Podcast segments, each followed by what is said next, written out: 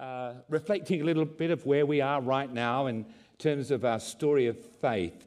Uh, last week, um, we'll shoot up on this screen uh, today's slide, um, but Andrew Stoff, Pastor Andrew, addressed the issue of external obstacles to our journey of faith.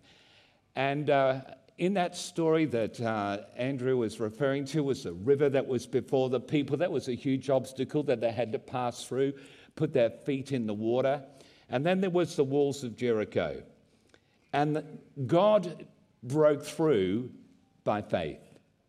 Uh, I think faith is giving God the right to demonstrate his power. We allow him to manifest his glory and power. Uh, many years ago, there was a, a, hymn that was written that goes something like this Got any rivers you think are uncrossable? Anybody remember this one? Got any mountains you can't tunnel through? God specializes in things thought impossible. He does the things others just cannot do. Great song, hey, great lyrics. And God demonstrates his power. And so when we step out by faith, God is released to do what only he can do in impossible situations.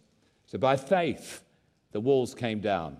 Incredible miracle. It wasn't a military strategy, it was God showing the people his might and his power.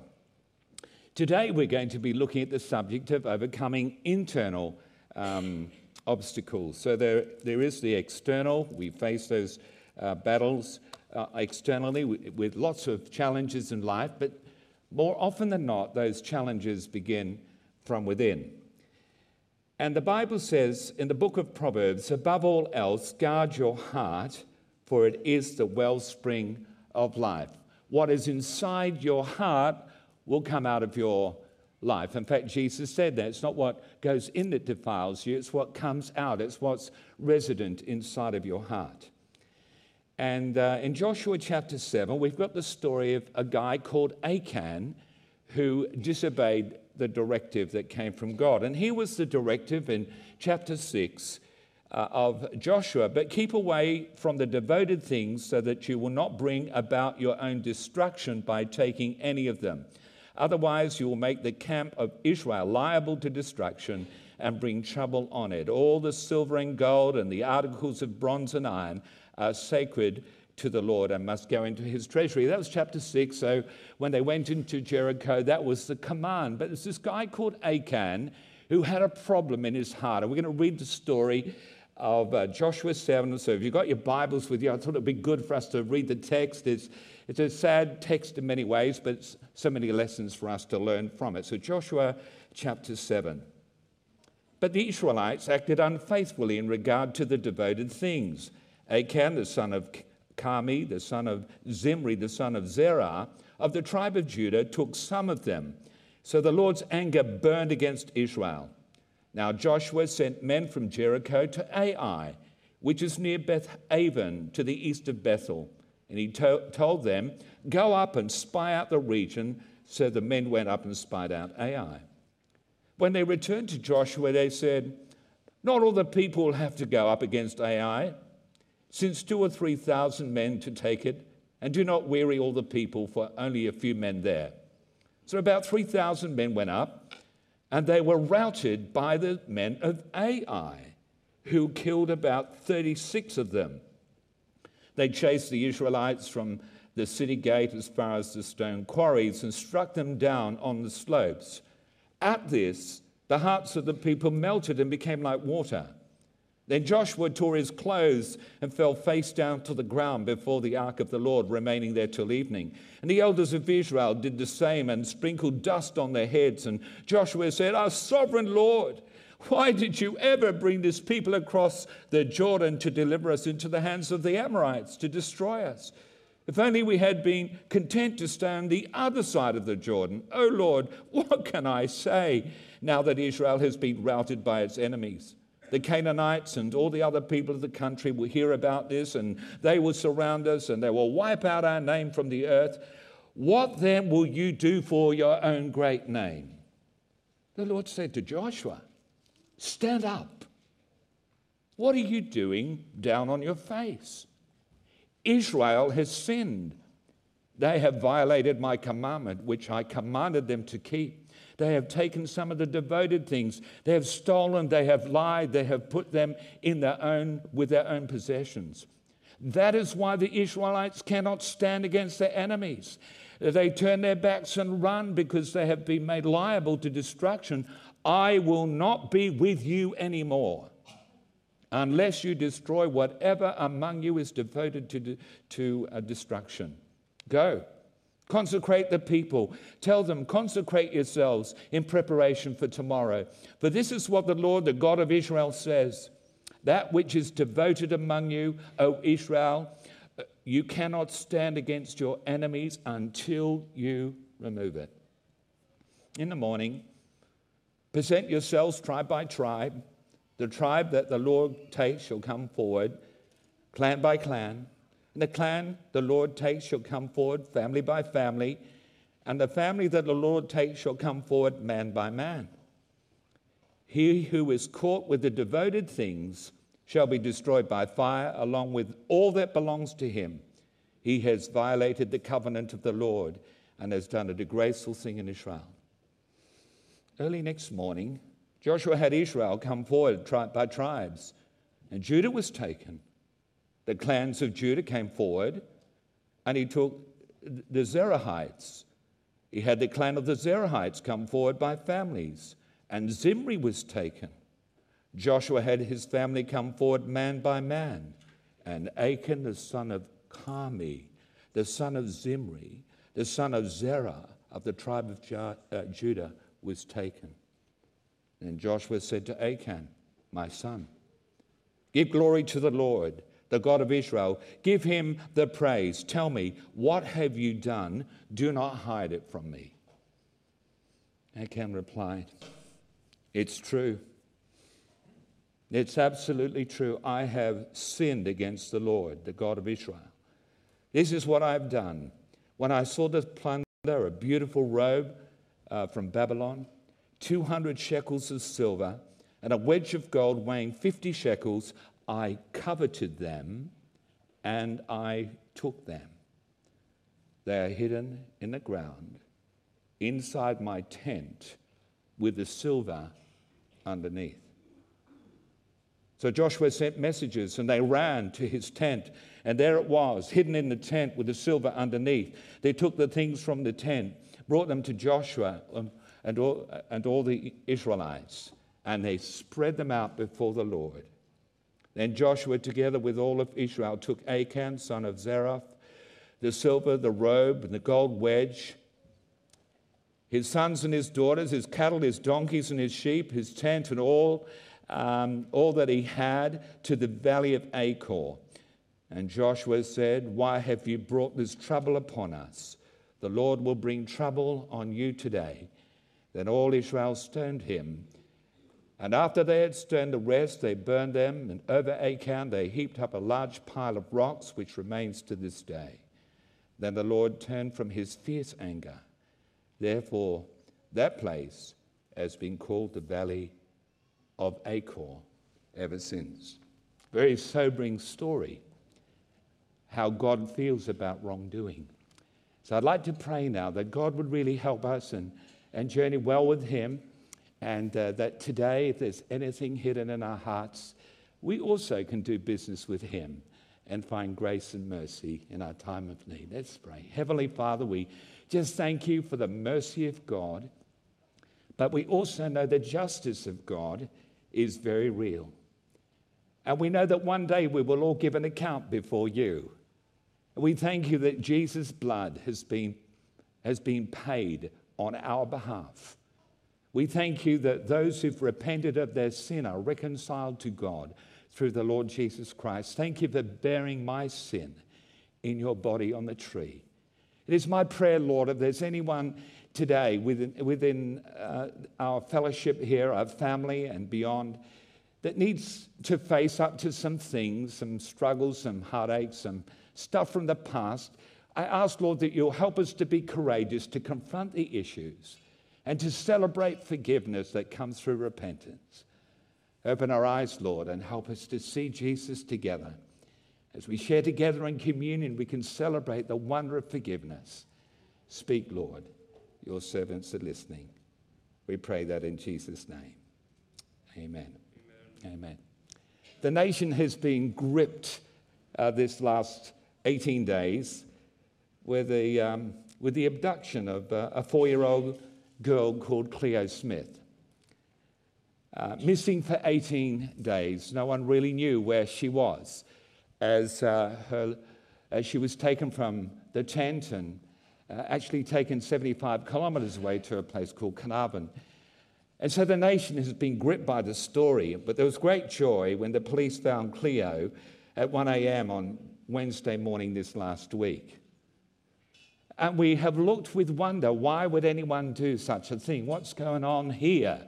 Uh, that uh, someone would abduct a little girl like that. For that person, uh, the alleged person, there's some stuff going on in his heart and life. It drove him to do that, and a few things are starting to pop up that explain something of his brokenness and what's going on in his life. Justice will be executed, and a price will be paid for wrongdoing. Achan himself was part of the tribe of Judah, and he had a problem in his heart. We all have a problem in our heart. We all have sinned. We all have fallen short of God's glory. And we need to deal with those issues and call them out for what they are. A.W. Tozer was um, a godly Christian pastor who wrote uh, out seven diagnostic questions uh, that we might be able to understand a little bit what makes us tick. I don't know about you, but sometimes I get this sense within me why do I want to do such a thing? Do you ever get that? Why would I even think such a thing? And it troubles me about my own sinful heart as well, and how much I need Jesus to come and, and dwell and fill up my life with purity. But the uh, seven questions that Tozer wrote down as a kind of a diagnostic tool for us to check our hearts. Firstly, what do we want most? What is it that we crave for? That's a good question, isn't it? Somehow within us, there are these things that we actually want. We don't always need them, but we crave for those things. What do we think about most? What occupies our thoughts? That's a good question to ask. What, why is it that I'm contemplating and thinking about this all the time? It's just rolling around in my head. Number three, how do I use my money? Where am I spending my resources? What's consuming my, my finances? Number four, what do we do with our leisure time? Is a good indication of what's going on from within. Where does my passion lie? Number five, what company do we enjoy? And that's including electronic company as well, the movies, the things that we watch, and so on. Number six, whom and what do we admire most? Who do we lift up on a pedestal? The people that we would actually love to be like. And seventhly, which was an interesting one for me, is what do we laugh at? And uh, that's an interesting question to ask ourselves as we do a little bit of self reflection and diagnose what's going on inside of me, in my heart. Jesus said, For where your treasure is, there, that's where your heart will be also. In Joshua chapter 7, verses 21, 20 to 21, we find the story of Achan. This is what he said It is true, I have sinned against the Lord, the God of Israel. This is what I've done when I saw uh, the plunder, a beautiful robe from Babylon, 200 shekels of silver, a wedge of gold weighing 50 shekels. I coveted them and I took them. This uh, is an interesting problem, isn't it? Covetousness. I think our advertising industry makes an appeal to the human spirit that you can get more. You actually, you're not you need actually that, don't you? It's almost stirring up a spirit within us in consumerism. And Christmas is coming, and we're just going to be uh, flooded with so much advertising so that we might covet things. It's not necessarily what we need, it's actually oftentimes what we want. And coveting is to strongly desire what belongs to another. We don't have it, but we want it. It's to me. It's interesting that ten, the 10th commandment, the final commandment of the Ten Commandments, says, You shall not covet your neighbor's house. You shall not covet your neighbor's, um, what does it say? Wife. Wife. Thanks so much. Uh, or his maidservant, or his manservant, his dox, ox, his donkey, his Commodore or Mercedes, or anything that belongs to your neighbor. We can make it a kind of a 21st century sort of analogy. And it's always the, the, the, next thing, you know, it's this covetous spirit that our culture imbibes within us. And so um, God gives some very clear requirements about what's expected of us. There's something about contentment, isn't there? Godliness with contentment is of great gain. I learned that in the islands, you know. Often uh, I took lots and lots of young people to the islands, and you go to a village and there's no running water. Uh, there's a few chooks running around, and that's dinner. You know, it's just, uh, I know there's a lot of hardship in those spaces and places, but there was contentment. But when we brought them to Australia, it actually aroused in them, showed them something a little bit more than what they had. And uh, some of our Solomon Island teams struggled with covetousness. It had the reverse impact of our teams going to the islands because they wanted contentment. It's interesting uh, scenario. But covetousness is actually the problem of the human heart. It's right back in the very beginning. You know, in the Garden of Eden with this beautiful paradise environment where Adam and Eve had everything that they needed, but they wanted more. You know, it was like the tree of knowledge of good and evil, and they were attracted to the tree. And Eve looked at the fruit of the tree. She actually coveted that fruit, and the devil rode on that and said, You can become like God. If you eat that, you can actually become just like God. You can be in charge of your destiny, you can be the master of your destiny. And it appealed to her that covetous nature. And she reached, out, reached up and took the fruit. And immediately she became self aware, along with her husband, completely self centered. And so this struggle began in the garden. Achan, who coveted 200 shekels of silver, a wedge of gold, and a beautiful robe from ba- Babylon. The result of Adam and Eve's disobedience was death. The result of Achan's covetousness was death. King David also struggled with covetousness. It can be linked with lust as well, but it was coveting another man's wife. And um, he had an affair, one night stand. Thought he could get away with it until the prophet came and he was found out. And God said, I'm going to forgive you but the sword is not going to depart from your house. And the story of David's family is a sad story of death.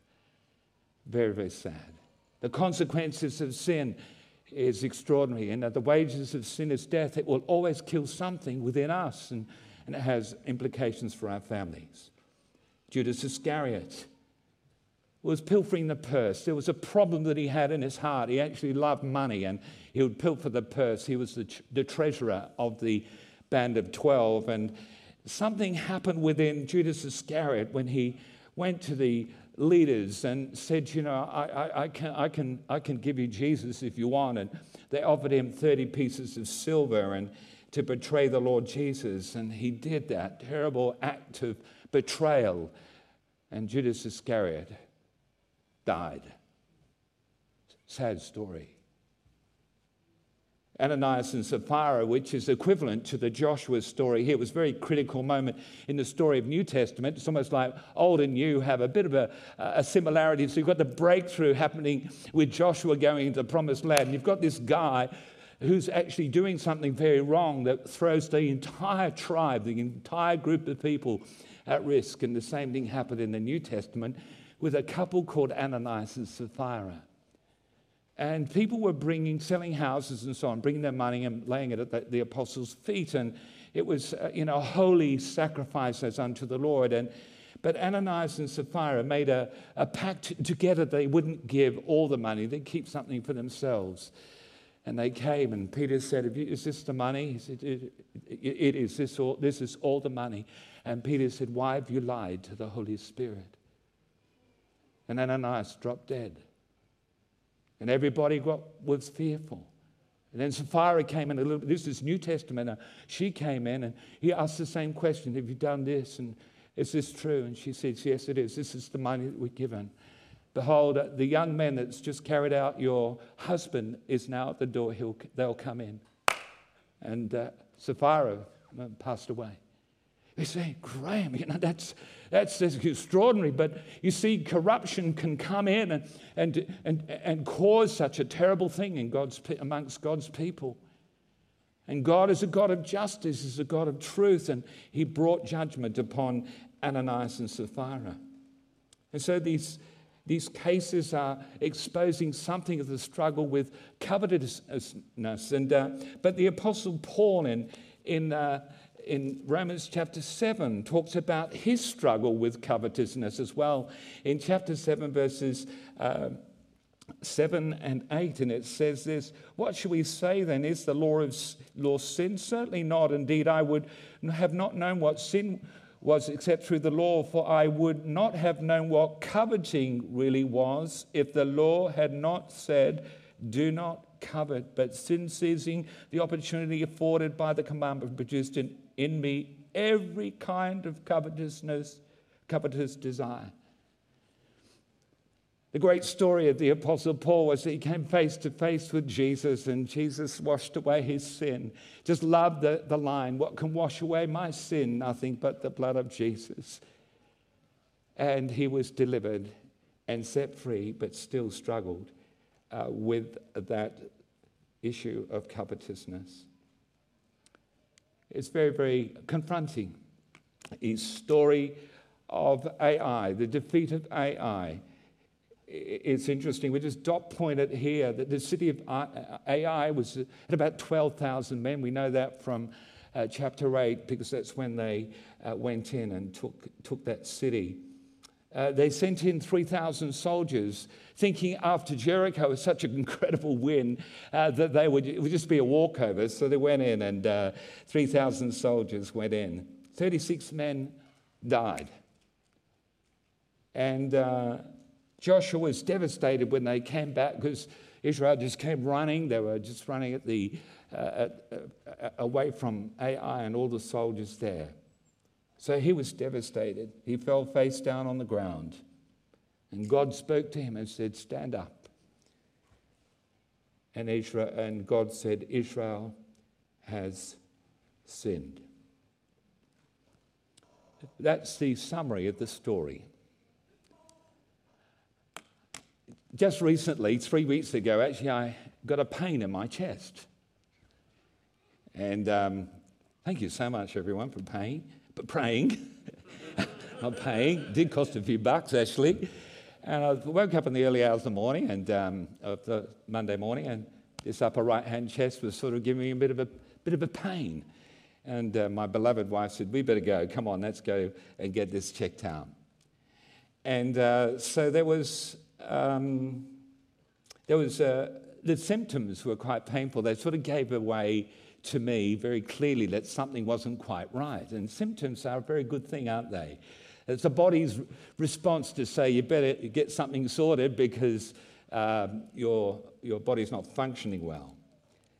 And uh, I needed to get a diagnosis, so the doctor uh, had a look and he said, You've got a problem with your, your gall and uh, it's, uh, you need to go and get an ultrasound. So they did the ultrasound and then they said, Then you need some radical treatment. I said, What does that look like? He said, Well, we need to remove it. And I said to my GP, Can we wait a bit? you know, I've got a lot on my plate. And he didn't even answer me, he just booked me in to see the surgeon. Needed radical treatment. And then after the treatment was these, uh, you know, some, some steps for recovery, recovery steps. And I'll never forget going to Alpha the following week, and I'm nibbling away on some M&Ms. And Paul Gramen slapped me on the wrist. None of that, Graham. You can't have chocolate anymore. And across the table was Peter Bellis, and he wagged his finger and said, Mediterranean diet for you, Graham. I said, You guys are spoiling my life.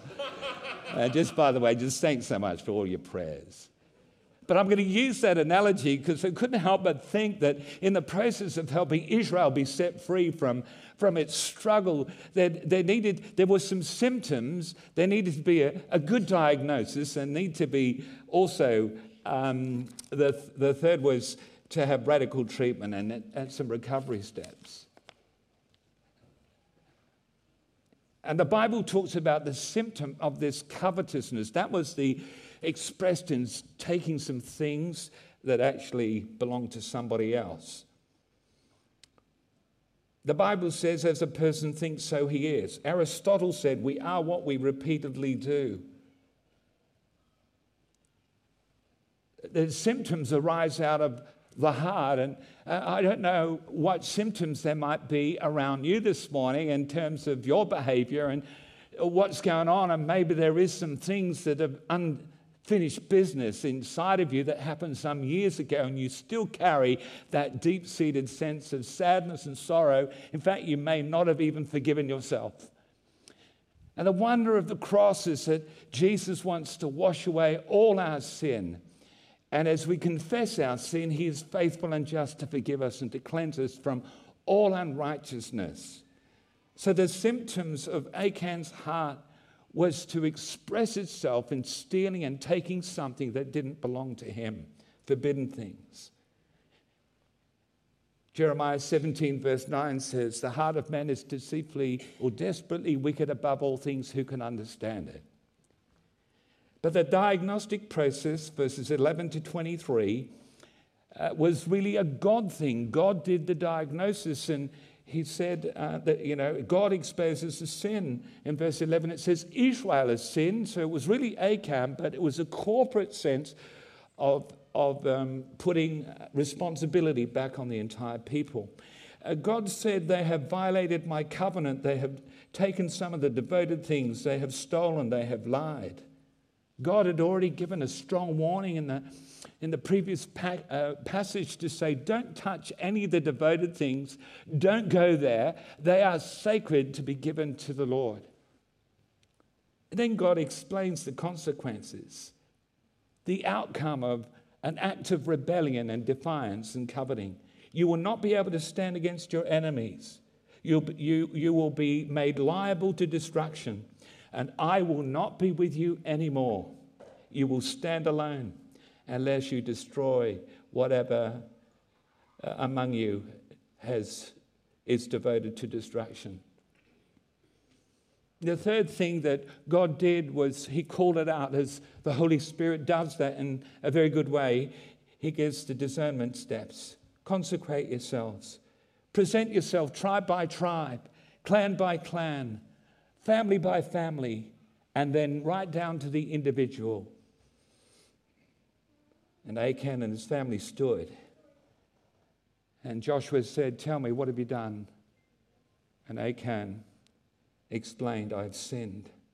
I saw, I coveted, and I hid.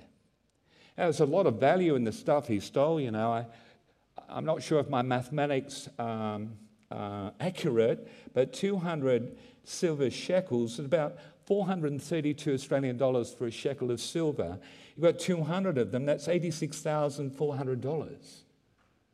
You throw in a wedge of gold, um, which is uh, about 50 shekels, and you've got about $40,000. You've got a sum total there of $126,400, plus a beautiful robe from Babylon, and you can understand how the guy can covet. And I think we're, you know, in our culture today, gambling is a problem that many people have. It's that covetous spirit. I want something that really belongs to someone else. Maybe that's not the, an accurate definition.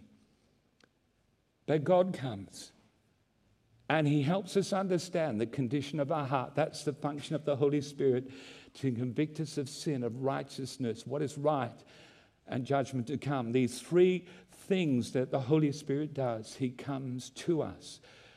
I'll never forget being in the, the Solomon Islands, and I didn't really know, uh, you know, our hearts are really quite deceptive, but we had a week of prayer with a group of leaders, and, and it was kind of quite hard actually to sit in, in the hot climate there in a, in a sort of a, a little hut. And but day one, we're incredibly fidgeted, and day two is a little bit more settled, but day three, about totally nailed. And the Holy Spirit brought out some sediment in my soul, and I just started to cry. Cry almost uncontrollably because I got found out. You know, I didn't even know it was there. It was really about my time and not putting Jesus first. And it became, in his presence, something very, very bad. And so when we measure ourselves with the holiness of God, we can see how much we have fallen short. And there I fell on my knees in front of my eight pastor friends and just began to pour out my soul in confession and own up to what I had done wrong. And, and uh, very humbling. In Isaiah 66, it says, God looks to those who are contrite and humble and who tremble at his word. So that's the diagnosis. And then the radical treatment. It's, it's hard for us to even comprehend this in our modern times, but they put uh, everybody got put to death. Achan and all his family, his animals, and all the stolen goods. Hebrews 10, verse 31 says, It is a dreadful thing to fall into the hands of the living God. I love the expression of God's character in the Old Testament. You know, He hasn't changed. Um, Jesus has taken our sin, and, and uh, we are now, when we repent, we are forgiven. But in Exodus 34, it says, The Lord, the Lord the compassionate and gracious God. This is God, our God, slow to anger, abounding in love and faithfulness, maintaining love to thousands, forgiving wickedness, rebellion, and sin. Yet he does not leave the guilty unpunished. He punishes the children and their children for the sin of their fathers to the third and fourth generation. But the emphasis in this text is about God's mercy and grace and, and his forgiveness, that he's extending his, himself uh, to us all. The recovery steps in chapter 8. It's quite remarkable. They went and they took so many soldiers in. After they had dealt with the critical issue, there was a, there was a sense of confidence, and they were able to take Ai. And in this occasion, they were able to take all of the stuff, the plunder. I love uh, Psalm 32. I'm going to read it to you because there was no, no one righteous, no, not one. And this is David's story of his confession. It's a beautiful expression of God's kindness and forgiveness. Blessed is he whose transgressions are forgiven, whose sins are covered. Blessed is the man whose sin the Lord does not count against him, in whose spirit there is no deceit. Isn't that a beautiful thing? In whose spirit there is no deceit. There's no double minded, there's no hidden agenda, there's no deceitfulness there. That's what we want. When I kept silent, my bones wasted away through my groaning all day long, for day and night your hand was heavy upon me. My strength was sapped as in the heat of summer. Selah. Then I acknowledged my sin to you, beautiful, and did not cover up my iniquity. I said, I will confess my transgressions to the Lord, and you forgave the guilt of my sin. Beautiful. Uh, we hear the heart of David here when he is acknowledging his sin and he's openly confessing his wrongdoing. And the benefit was complete freedom. Blessed is he whose transgressions are forgiven, whose sins are covered. Last week, um, Andrew pointed us to uh, 2 Corinthians chapter 10, verses 4 and 5. But I just want to briefly just drop into this again, just to follow up a bit from Andrew and make it very personal because he was talking about the external barriers, and that's true. But when we drop into the internal barriers, I've drawn little circles there around the heart, and, and we need to deal with behavior because we are what we repeatedly do. Our character is given away by how we live and how we think and behave. And for Achan, it was an expression of what was going on in here that he stole those those things. Uh, I just wanted to drop into that text, and in the old translation, it says, For the weapons of, my war, of our warfare are not carnal, they're not human, but they're mighty through God to the pulling down of one, strongholds, casting down every imagination, things in the mind, and every high thing that exalts itself against the knowledge of God, bringing every thought into captivity to the obedience of Christ. This is a brilliant house, uh, house cleaning sort of strategy. First of all, we need to identify what is the stronghold. Your behavior, my behavior, will always give away what the, what the issue is. And it's important that we call it out for what it is. We don't let it sit. We don't let it kind of be lie dormant as, you know, uh, as an unconfessed thing. We deal with it. We call it out like David did in Psalm 32. Whatever the stronghold is, if it's covetousness, if it's lust, if it's greed, if it's lying, whatever it is, and we acknowledge that before God, we bring it into the open and a beautiful verse that uh, in the book of Proverbs that I'll refer to in a, in a minute about complete release and healing. So, step number two, once we identify with it, open up the door because that little door is in our heart. We just open it up and let Jesus come in to clean up that room. And he does that beautifully. If you confess your sin, he is faithful and just to forgive you of your sin. Identify, you confess it, and cleanse you from all unrighteousness, wrong living. Number two, imaginations. They're pictures in the mind or images. Uh, memories, if you like, things that we've done that are recorded. It's like in the memory, it's in the imagination. And so I often say to people, that's, if there's stuff in your mind and there are pictures there that, that kind of have wounded you, just speak to those pictures and tear them down in Jesus' name. He will wash away. And He will remove that. The memory, we still have memory, but the pain of it is gone away. Amen? And number three, every high thing that exalts itself against the knowledge of God, these things that stand, that stop us from worshiping freely, we tear them down in Jesus' name. And we bring every thought into captivity to the obedience of Christ. In just a moment, we're going to have communion together a very significant moment for us in, as God's family. And communion is about asking the hard questions How am I doing? How did I answer those seven questions of Tozer? Is there something going on in me that's sort of distracting me, deceiving me? Blessed is the man whose spirit there is no deceit. Blessed are the pure in heart, for they shall see God. If I were to ask all of you today, I'm sure you would say, Do you know, Brother Graham, I want to be pure. I want to walk with God, you know, just like Enoch did. That's my passion. I'd love to have that as an epitaph on my stone. Graham walk with God. Would you? He's dealing with stuff, calling out the strongholds, tearing down the imaginations, and also those high things that the enemy uses against us to stop us from reaching our full potential in Him. I encourage you to process that and let Jesus set you free. Baptism is a very powerful moment where we step away from the old life, we confront those circles, and that will be something that we'll do for the rest of our days. We're going to listen to a very powerful story now of a guy called Shane Taylor. I pray that God would really use that to touch your life. I got in with the wrong crowd and I started to um, pinch cars, burgle houses, uh, become known, me and my friends become known as very high profile thieves really. I used to carry big knives, uh, the, the big knives to the smaller knives down my waist and I was the kind of person where if you pulled a knife out, I would use it. I ended up stabbing someone in the head.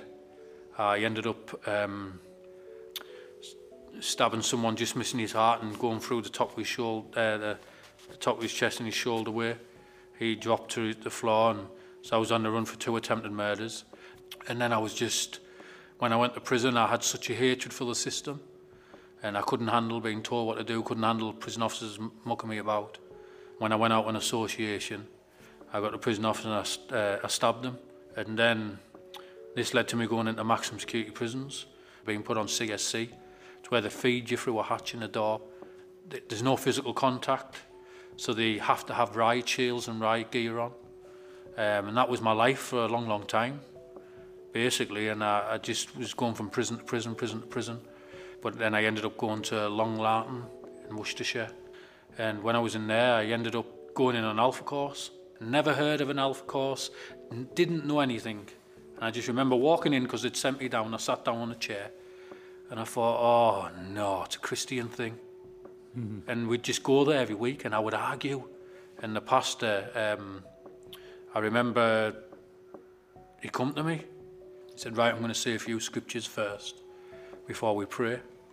And one of them was, no one's righteous, not one. We all fall short of the glory of God. And then he said the verses about Jesus and explained a bit why he died on the cross for sinners and stuff. And then he said, pray. So I started praying. And I said, uh, God, Said, God, if you're real, come into my life because I hate who I am. And nothing happened. But then, as I was talking to the pastor, I started to feel this energy feeling in my stomach. And it started to raise up and raise up and raise up and raise up. And I just broke out into uncontrollable um, tears. And I just sobbed. And I just, right there.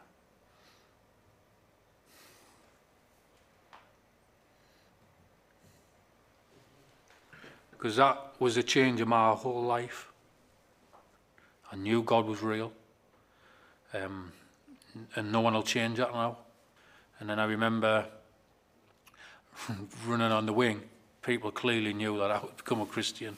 So I actually helped them on another two Alpha courses. And then I, um, I got released. I've been in a prison where I, because st- you would have thought that the prison where I stabbed the prison officers would have been the last prison to have me. But they were the first. That's how God works. The best thing for me is going in prisons and helping the lads in prison and, and trying to tell them about God. I've got five kids, and they're my life. Um, and what upsets me is because now I know um, that back then, if I had the kids, uh, they wouldn't have had a good upbringing. And now they sit on the night and have Bible studies with their dad. Um, have Bible study with a dad. Have a life. They're beautiful. Um, and my life. And probably my wife and my kids are the best gift that, apart from the grace God's given me, is the best gift I've ever He'll ever give me. Um, didn't expect to cry like that. Recovered now. Amen. I tell you, how good is that? So wonderful. Yeah.